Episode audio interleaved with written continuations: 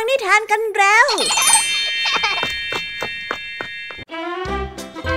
สวัสดีค่ะน้องๆยินดีต้อนรับเข้าสู่ชั่วโมงแห่งนิทานกับรายการคิสเอาสำหรับวันนี้นะคะ พี่แยมมี่แล้วก็กองทัพนิทานหันษาเนี่ย จะพาน้องๆไปตะลุยโลกแห่งจินตนาการที่เต็มไปด้วยความสนุกสนานและก็ความเพลิดเพลินมากมายเลยล่ะค่ะ นิทานเรื่องแรกในวันนี้นะคะ เป็นเรื่องราวของเหล่าเสือที่ต้องการขยายอาณาเขต เนื่องจากพื้นที่ของมันนั้นเริ่มมีอาหารน้อยนิดลงทุกวัน ตัวแทนของราชาเสือจะได้ออกเดินทางเพื่อตามหาพระราชาแห่งเมืองอื่น เพื่อที่จะประกาศสงคราม แต่ก็ดันไปเจอกับเจ้ากระจงผู้ที่มีไหวพริบเข้าซะก่อนทำให้แผนการในครั้งนี้ไม่ง่ายซะเลยล่ะค่ะไปรับฟังนิทานเรื่องนี้พร้อมๆกันได้เลยนะคะสำหรับนิทานที่มีชื่อเรื่องว่า กลศึกของกระจง ต่อกันในนิทานเรื่องที่สองนิทานเรื่องนี้นะคะเป็นเรื่องราวสุดเศร้า ที่อธิบายถึงจุดกำเนิดของต้นหมากและต้นพลูที่ว่ากันว่าเกิดมาจากตำนานรักสามเศร้าของพี่ชายและน้องชาย ที่ดันไปหลงรักหญิงสาวคนเดียวกัน บทสรุปของตำนานนี้จะเป็นอย่างไร ไปติดตามเรื่องราวนี้พร้อม ๆ กันได้ในนิทานที่มีชื่อเรื่องว่ากำเนิดต้นหมากและต้นพลู ช่วงนิทานภาษาพาสนุกในวันนี้ จู่ๆเจ้าแดงกับเจ้าสิงก็นึกประหลาดอยากจะเล่นสาดน้ำสงกรานทั้งๆทที่ไม่ใช่วันสงกรานด้วยซ้ำทำให้เจ้าจ้อยต้องเปียกไปทั่วทั้งตัว แล้วก็ต้องพยายามมาอธิบายว่าทำไมถึงเล่นสาดน้ำไม่ได้ แต่เจ้าแดงและเจ้าสิงนั้นก็ไม่เข้าใจ เจ้าจ้อยจึงได้ยกคำว่าไม่เต็มเต็งมาบ่นทั้งสองนี้ เรื่องราวจะเป็นแบบไหน และความหมายของคำว่าไม่เต็มเต็งที่ว่านี้คืออะไร ไปรับฟังพร้อมๆกันได้เลยค่ะ ในช่วงภาษาพาสนุกเป็นไงบ้างแล้วคะ หลังจากที่ได้ฟังเรื่องราวความสนุกไปบางส่วนแล้วเนี่ย น้องๆพร้อมที่จะไปตะลุยโลกแห่งนิทานกันแล้วหรือยังเอ่ยถ้าพร้อมกันแล้ว เราไปรับฟังนิทานเรื่องแรกกันเลย กับนิทานที่มีชื่อเรื่องว่ากลศึกของกระจง ไปฟังกันเลย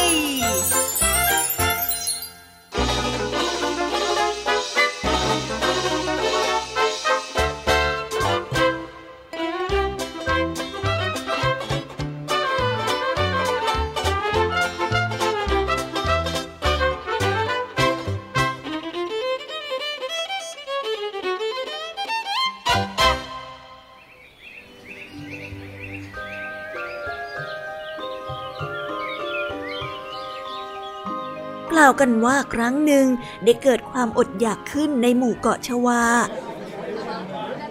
ราชาแห่งเสือทั้งหลายจึงได้เรียกเสนาบดีมาเข้าพบ เพื่อปรึกษาหารือถึงเรื่องอาหารที่หายากเมื่อบรรดาเสนาบดีเข้ามานั่งเรียงกันเรียบร้อยแล้ว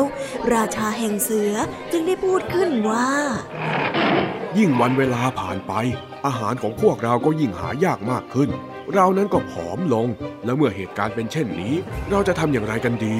เมื่อราชาได้กล่าวจบแล้ว เสนาบดีจึงได้พูดกันว่า คงไม่มีทางอื่นหรอกพะยะค่ะ เราคงจะต้องยึดเกาะเบอร์เนียวไว้ให้ได้ แล้วจากนั้นก็ให้พลเมืองของที่นั่นส่งเครื่องบรรณาการมาเป็นอาหารให้แก่พวกเรา ราชาแห่งเสือทั้งหลายได้พูดว่า อืม ดีมาก ถ้าอย่างนั้นเราจะยื่นคำขาดไปให้ชาวเบอร์เนียวเดี๋ยวนี้ ราชาแห่งเสือได้เลือกเสนาบดีเสือมาสามตัว เพื่อเป็นทูตและได้สั่งว่า จงไปพบราชาแห่งเบอร์เนียว แล้วบอกเขาว่า ราชาแห่งเสือทั้งหลายในเกาะชวา สั่งให้พวกเขาส่งอาหารจำนวนมากมาให้เรา และถ้าเขาปฏิเสธข้าจะยกกองทัพไปยึดเกาะเบอร์เนียวให้สิ้นซาก และข้าจะลงโทษเขาด้วย ถ้าหากว่าพวกเขาอยากจะรู้ฤทธิ์เดชของข้าก็ลองดูได้เลย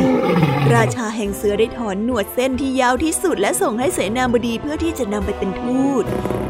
เมื่อเสนาบดีได้รับหนวดเส้นนั้นแล้ว ก็ออกเดินทางข้ามทะเลชวากว้างใหญ่ไป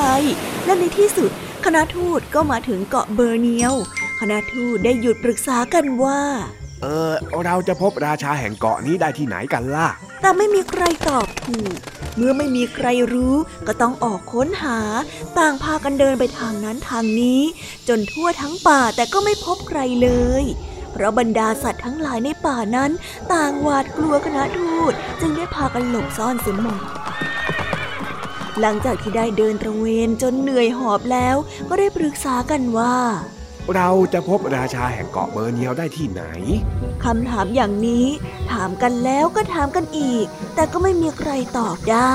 เมื่อจนปัญญาหมดหนทางกันแล้ว ก็กลับบ้าน คณะทูตก็ได้เดินทางไปยังที่แห่งหนึ่งเผอิญไปพบเข้ากับกระจงพอดี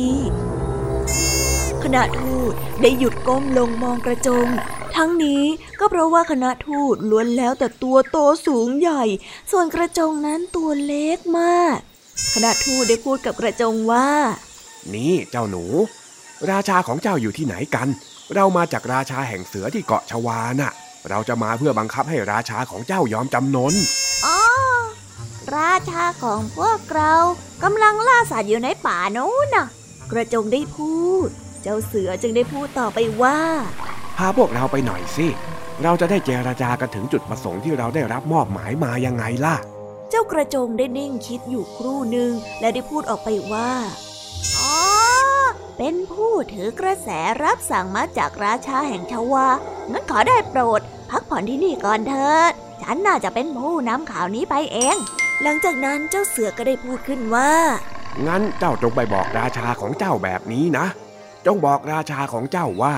ราชาของพวกเราต้องการอาหารและเงินทอง ถ้าหากว่าราชาของเจ้าขัดขืนและไม่ยอม พวกเราจะยกทัพมาที่นี่ และปราบให้ราบเป็นหน้ากลอง พวกเจ้าฟังดูเอาเถอะ ว่าเจ้าจะกลัวไหม แล้วไปบอกให้พระราชาของเจ้าจัดการตามที่ข้าขอด้วย ฝากด้วยล่ะกระจงได้รับหนวดมาจากเสืออย่างนอบน้อม แล้วได้หันกลับหายเข้าไปในป่าโอ้นี่เบอร์เนียว จะเป็นเช่นไรเนาะเมื่อเสือขออาหารเขาก็ต้องหมายถึงเนื้อ ฉันน่ะก็เป็นสัตว์ที่มีเนื้อ ถ้าพวกเขายกกองทัพมา พวกเขาจะมาทำร้ายเรา และเขาก็ต้องอยู่ในเบอร์เนียวนี้ต่อไปกระจงได้คิดวุ่นวายไปตลอดทั้งทาง จนกระทั่งไปพบกับเม่นเข้าตัวหนึ่ง แล้วก็ได้เล่าเรื่องนี้ให้กับเม่นได้ฟัง เพื่อนเอ้ย เพื่อไม่ให้เสือแห่งชวามาทำลายเบอร์เนียวของเราอะ ขอขนของเพื่อนสักเส้นหนึ่งได้มา กระจงได้พูด เจ้าเม่นไม่รีรอ ถอนขนของตัวเองออกมา แล้วได้ส่งให้กับกระจง กระจงได้ขนของเม่นแล้ว ก็กลับไปพบคณะทูตราชาแห่งเสือที่คอยอยู่ โอ้ท่านผู้ยิ่งใหญ่ ฉันไปพบราชาของเราแล้วพระองค์กำลังพักผ่อนจากการล่าสัตว์อยู่อะข้าราชบริพารของพระองค์ ก็กำลังรับเล็บของพระองค์ให้อะ ฉันเนี่ยนะได้ไปนั่งตรงหน้าของท่าน แล้วก็ทูลกล่าวเรื่องราวที่ท่านสั่งไป ขณะที่พระองค์ฟังนั้นน่ะ สายตาของพระองค์ก็แดงก่ำเลยด้วยความโกรธเลยล่ะ และในที่สุดนะ พระองค์ก็ได้ตรัสออกมาว่า จงไปบอกเขาเถิดว่าข้าไม่ยอมตกลงอะไรทั้งนั้นข้าก่อกู้อิสรภาพและอยู่อย่างสงบมาช้านาน จงบอกราชาแห่งเสือเถิดว่าข้าจะไม่ยอมมอบอะไรให้ทั้งนั้น จงบอกเขาว่า เรานั้นเลือกสงคราม นี่แหละราชาของพวกเราตัดเช่นนี้คณะทูตของราชาเสือได้ฟังกระจงพูดอย่างประหลาดใจ กระจงก็ได้พูดต่อไปว่า นี่ ราชาแห่งเสือของเราได้ถอนหนวดของเขามาด้วยความโกรธด้วยละ ฉันเอามาให้ท่านด้วยคณะทูตได้รับขนเม่นจากกระจงไป แล้วก็พากันหวาดกลัว เพราะขนเม่นที่กระจงบอกว่าเป็นหนวดของพระราชานั้น ใหญ่กว่าหนวดของราชาเสือซะอีก คณะทูตได้หันหลังกลับไปอย่างรวดเร็ว และว่ายน้ำข้ามฝั่งไปยังฝั่งชวา และได้เข้าเฝ้าพระราชาเสือ เออเออพวกเราได้ยืดคำขาดให้แก่ราชาเบอร์เนียวแล้ว แต่แต่ว่าแต่ว่าเขาได้ส่งสิ่งนี้มาแทนพะยะค่ะเมื่อพูดแล้วคณะทูตก็ได้ส่งคนเม่นอันยาวให้กับราชาเสือ เมื่อราชาแห่งเสือได้รับมาดูแล้ว ดวงตาของราชาเสือก็เลื่อนลอย ฉันได้ตัดสินใจตั้งแต่พวกท่านไปแล้ว เราควรจะเก็บภาษีจากพวกช้างดีกว่า อย่าไปยุ่งกับเจ้าพวกสิ่งมีชีวิตที่เกาะเบอร์เนียวนั่นเลย เจ้าพวกนั้นช่างน่ากลัวซะจริง เฮ้ย ราชาเสือได้พูดขึ้น และด้วยเหตุนี้เองจึงไม่มีเสืออยู่ในเบอร์เนียวมาจนถึงทุกวันนี้ ทั้งนี้ก็เพราะว่ากลอุบายของกระจงที่นำขนเม่นไปให้กับราชาเสือนั่นเองว้า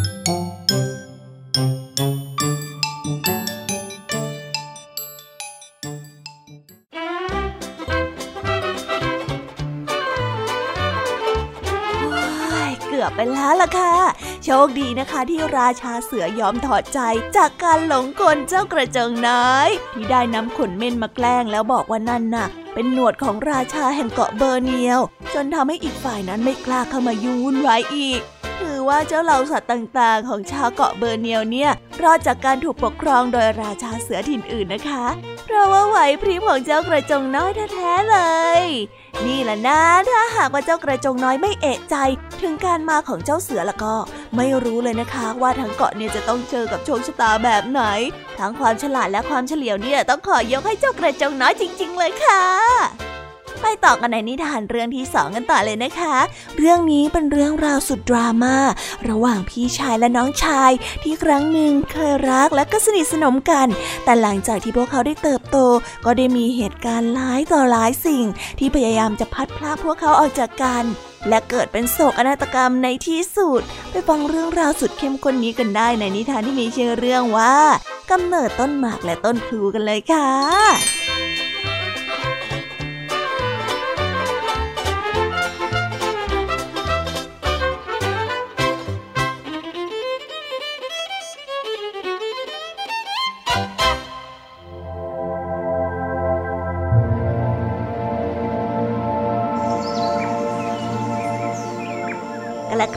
นานมาแล้ว มีชายผู้หนึ่งชื่อว่าเกา เขามีลูกชายสองคน คนพี่ชื่อตัน คนน้องชื่อลัง ทั้งสองคนนี้มีรูปร่างเหมือนกัน ราวกับพี่น้องฝาแฝด ไม่ว่าจะมองไปทางไหน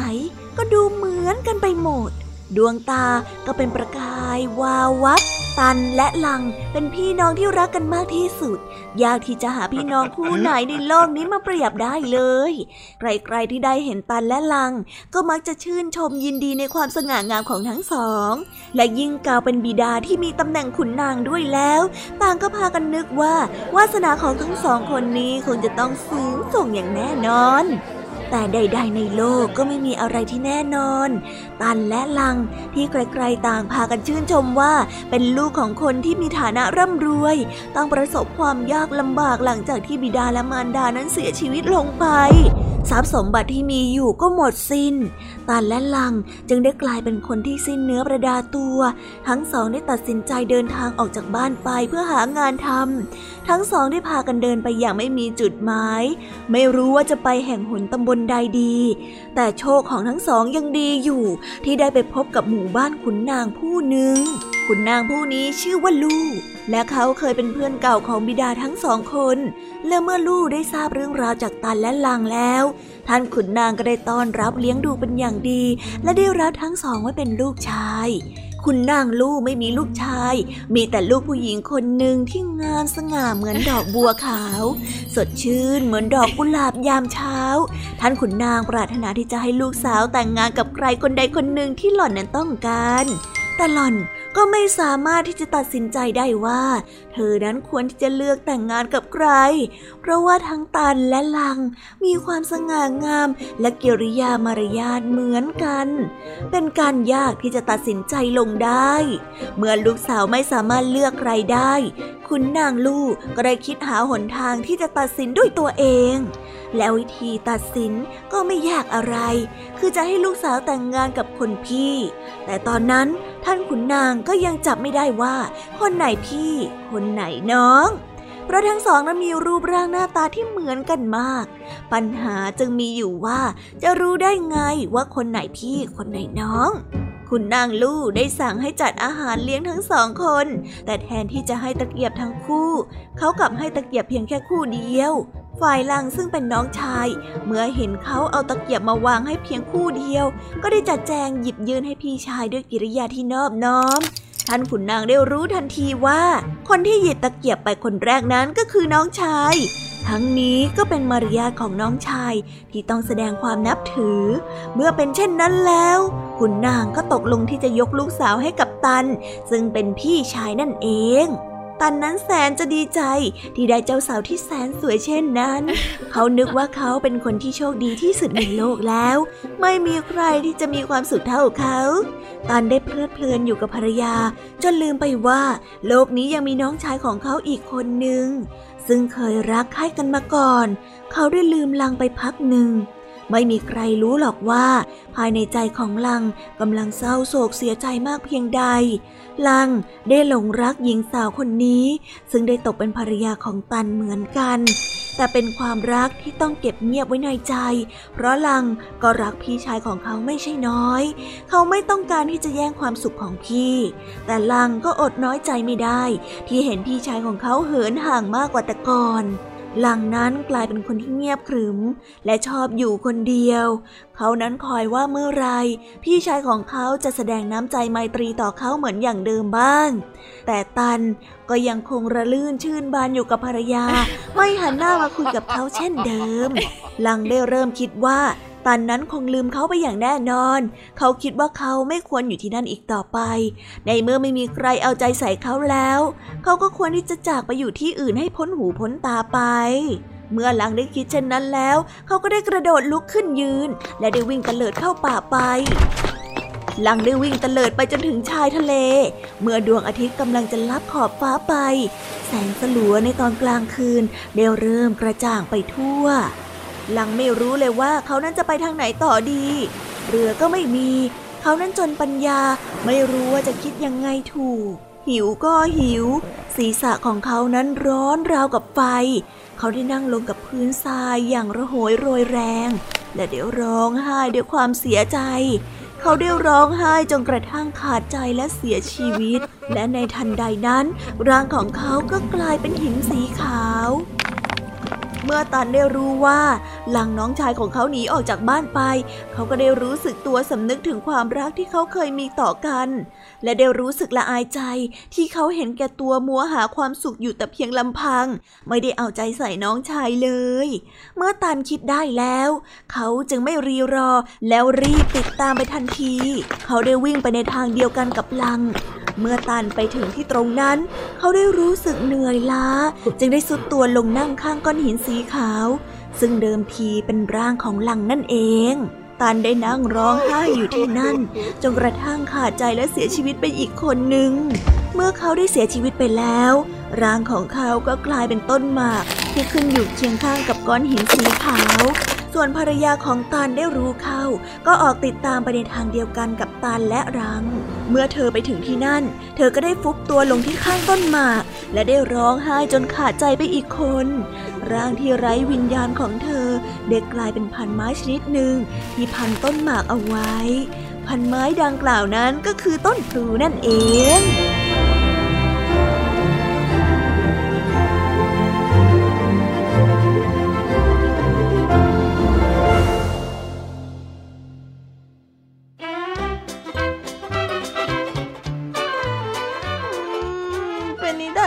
ายสาเหตุที่เศร้าสุดๆไปเลยนะคะ ไม่น่าเชื่อเลยค่ะว่าความน้อยใจจะทำให้เกิดเรื่องราวสุดน่าเศร้าตามมามากมายขนาดนี้ ถ้าหากว่าผู้เป็นพี่สนใจและก็ถามความรู้สึกของผู้เป็นน้องบ้าง ก็คงจะไม่เกิดเรื่องราวน่าเศร้าแบบนี้ขึ้นมานะคะ แต่ก็อย่างว่าแล้วนะ นิทานอธิบายสาเหตุ ก็ยังเป็นนิทานอธิบายสาเหตุอยู่กันยังคำค่ะ ทั้งหมดนี้นะคะไม่ใช่เรื่องจริง แต่เป็นจินตนาการของผู้ที่แต่งในสมัยนั้นเท่านั้นเองค่ะน้องๆ อย่าเผลอไปปักใจเชื่อกับความเพลิดเพลินเหล่านี้เอาซะละต้องฟังอย่างมีวิจารณญาณนะคะ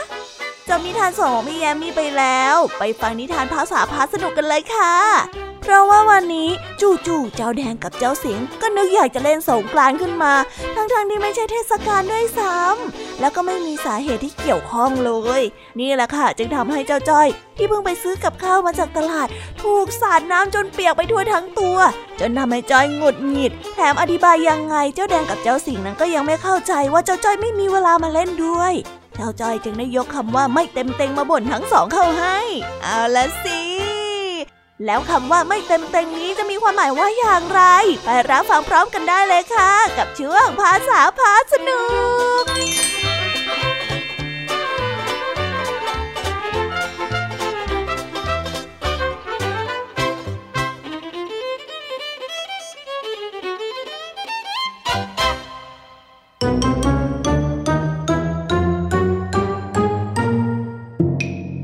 ภาษาพาสนุก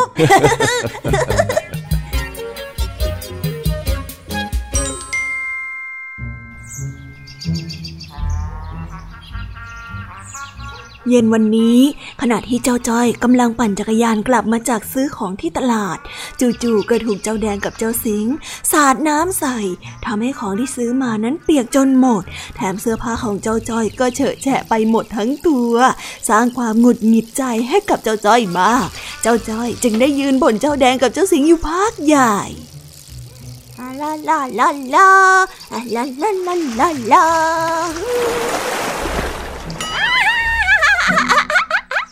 โดนข้าแล้วเป็นยังไงอะสาได้เข้าเป้าเลยเต็มเต็มๆไอ้สิงสุดยอดแม่สุดยอดจริงๆเลยพวกเราเนี่ยจอยเปียกมาทั้งตัวเลยดูสิเปียกยันรองเท้าเลยน้องนี่ไอ้แดงไอ้สิงพวกเอ็งอะเอาน้ำมาสาดข้าทำไมเนี่ยฮะ ดูสิมันเปียกไปทั้งตัวหมดแล้วเนี่ยก็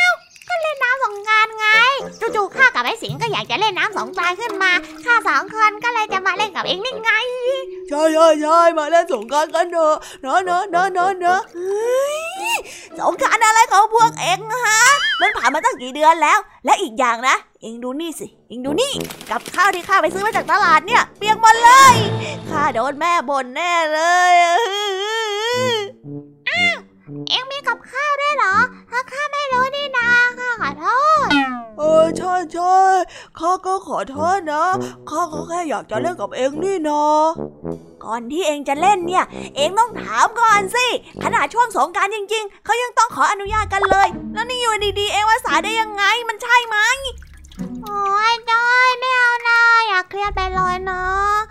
ไหนๆเองก็เปียกแล้วอะงั้นเรามาทำให้ตัวของพวกเราเปียกไปด้วยกันดีไหมไอ้สิงสาดน้ำใส่ข้าทีเร็วยังไงไอ้แดงใส่น้ำใส่ข้าด้วยเร็วใส่มาเลย ได้เลยนี่แน่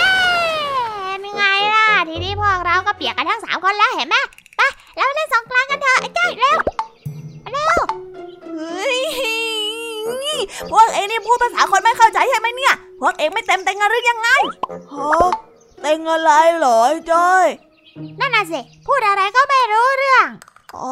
ไม่เต็มเต็งที่ข้าพูดเนี่ยมันเป็นคำที่หมายถึงอาการบ้าๆบอๆพูดจาไม่รู้เรื่องยังไงเล่าไอ้ไอ้จ้อยนี่พวกข้าอุตส่าห์อยากจะเล่นกับเองแต่เองนั้นมาว่าพวกข้าบ้าเหรอนั่นเลยสิทำไมต้องพูดอย่างนี้ด้วยเฮ้ยเฮ้ยเฮ้ยเฮ้ยพวกเองใจเย็นๆนะแล้วเองก็คิดตามข้าด้วยนะ อันดับแรกเนี่ย วันนี้นะ มันไม่ใช่วันสงกรานต์เองจะมาสาดน้ำใส่คนอื่นแบบนี้สมสี่สมห้าไม่ได้สองข้าน่ะต้องช่วยงานที่บ้านอย่ามัวมาเล่นกับพวกเองไม่ได้ และสามข้าเนี่ยไม่ว่างมาเล่นกับพวกเองตอนนี้ ต่อให้พวกเองจะทำตัวให้เปียกยังไงข้าก็เล่นกับพวกเองไม่ได้อยู่ดีเข้าใจไหมโอ้ก็พวกข้าอยากจะเล่นนี่นะอยากเล่นอยากเล่นอยากเล่น ใช่ใช่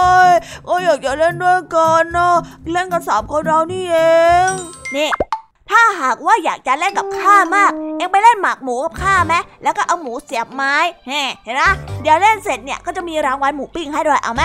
เฮ้ยอันนี้น่าสนใจไอ้สิงเราไปเล่นเสียบหมูกับหมักเนื้อที่บ้านของไอ้จ้อยกันเถอะเร็ว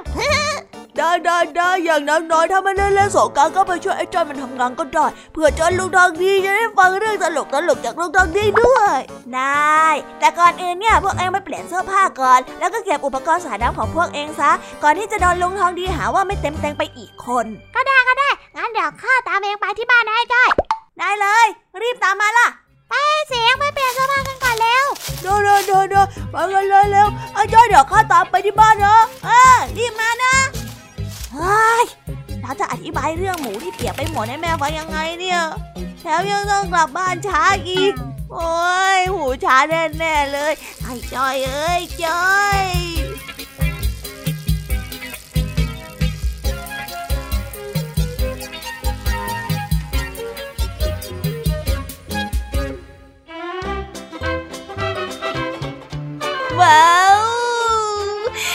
ไปแล้วนะคะ สนุกสนานกันไม่น้อยเลยทีเดียวสำหรับวันนี้เรื่องราวความสนุกก็ต้องจบลงไปแล้วละค่ะ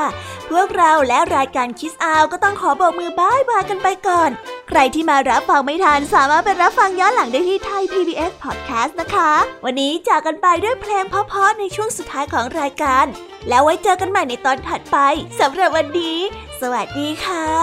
บายบายเป็นเด็กดีของคุณพ่อคุณแม่นะคะ